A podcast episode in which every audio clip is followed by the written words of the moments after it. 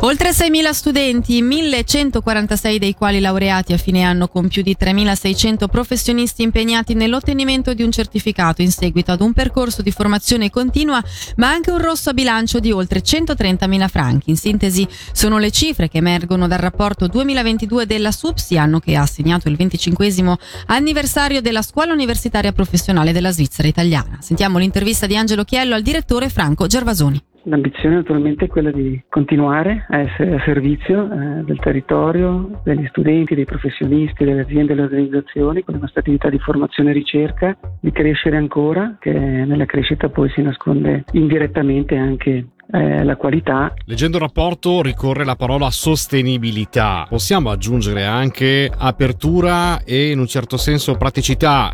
Sì, è un nostro obiettivo principale, quindi quello di agire in modo concreto, incisivo anche con un impatto proprio nell'affrontare e potenzialmente anche nel trovare delle soluzioni ai problemi complessi e molto importanti che la nostra società attraversa in questo momento. Il fatto di essere attivi in tanti ambiti disciplinari. Nel rapporto anno abbiamo messo alcune pillole, abbiamo anche un nuovo sito web proprio eh, nuovissimo direi perché è stato messo online ieri, proprio ieri e si può apprezzare tutte queste progettualità, la varietà del campo d'azione della SUPSI. Ho parlato di cambiamenti climatici, il centro si chiama cambiamenti climatici e territorio proprio per eh, un'attenzione forte a, a, come questi fenomeni di natura globale poi impattano il nostro territorio e come possiamo agire poi concretamente nel nostro territorio per mitigare gli effetti negativi di alcuni aspetti e anche per cogliere le opportunità positive di tutta una serie di tendenze che sono oggi in atto.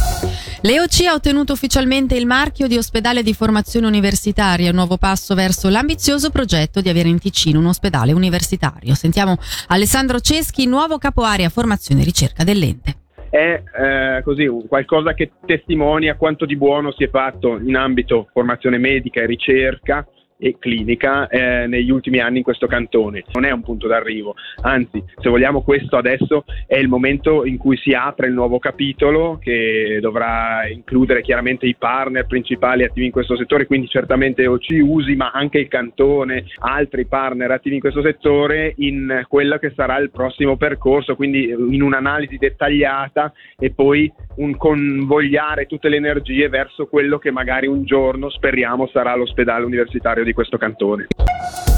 Sette donne che hanno lasciato un segno importante potrebbero presto vedersi intitolare una via Locarno. Ci dice tutto Michele Sedili. In principio fu un'interrogazione inoltrata dai Verdi nel 2021, che poi è diventata un messaggio municipale che chiede al legislativo di modificare lo stradario comunale. Come? Introducendo le prime sette vie al femminile. Obiettivo dichiarato quello di valorizzare sette persone che hanno lasciato un importante segno in città.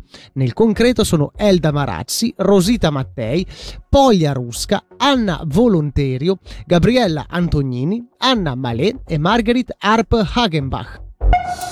Il calcio femminile in Ticino può contare su una nuova figura di spicco. Si tratta di Gael Talman, la 37enne ufficialmente la nuova responsabile del Lugano femminile e allenerà i portieri del team Ticino. L'ex portiere della nazionale svizzera ha appena posto fine alla carriera professionistica che l'ha portata a giocare anche in Italia e in Spagna. Sentiamola in un passaggio della conferenza stampa tenutasi questa mattina a Cornaredo.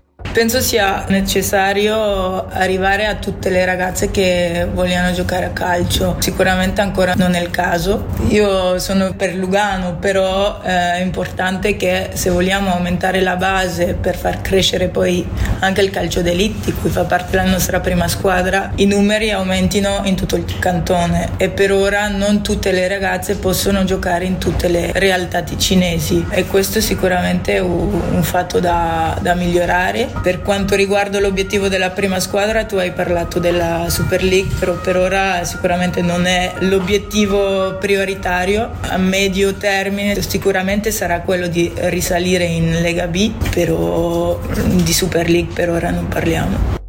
E questa era la nostra ultima notizia. L'informazione di Radio Ticino torna domani mattina. Grazie per l'attenzione. Buona serata.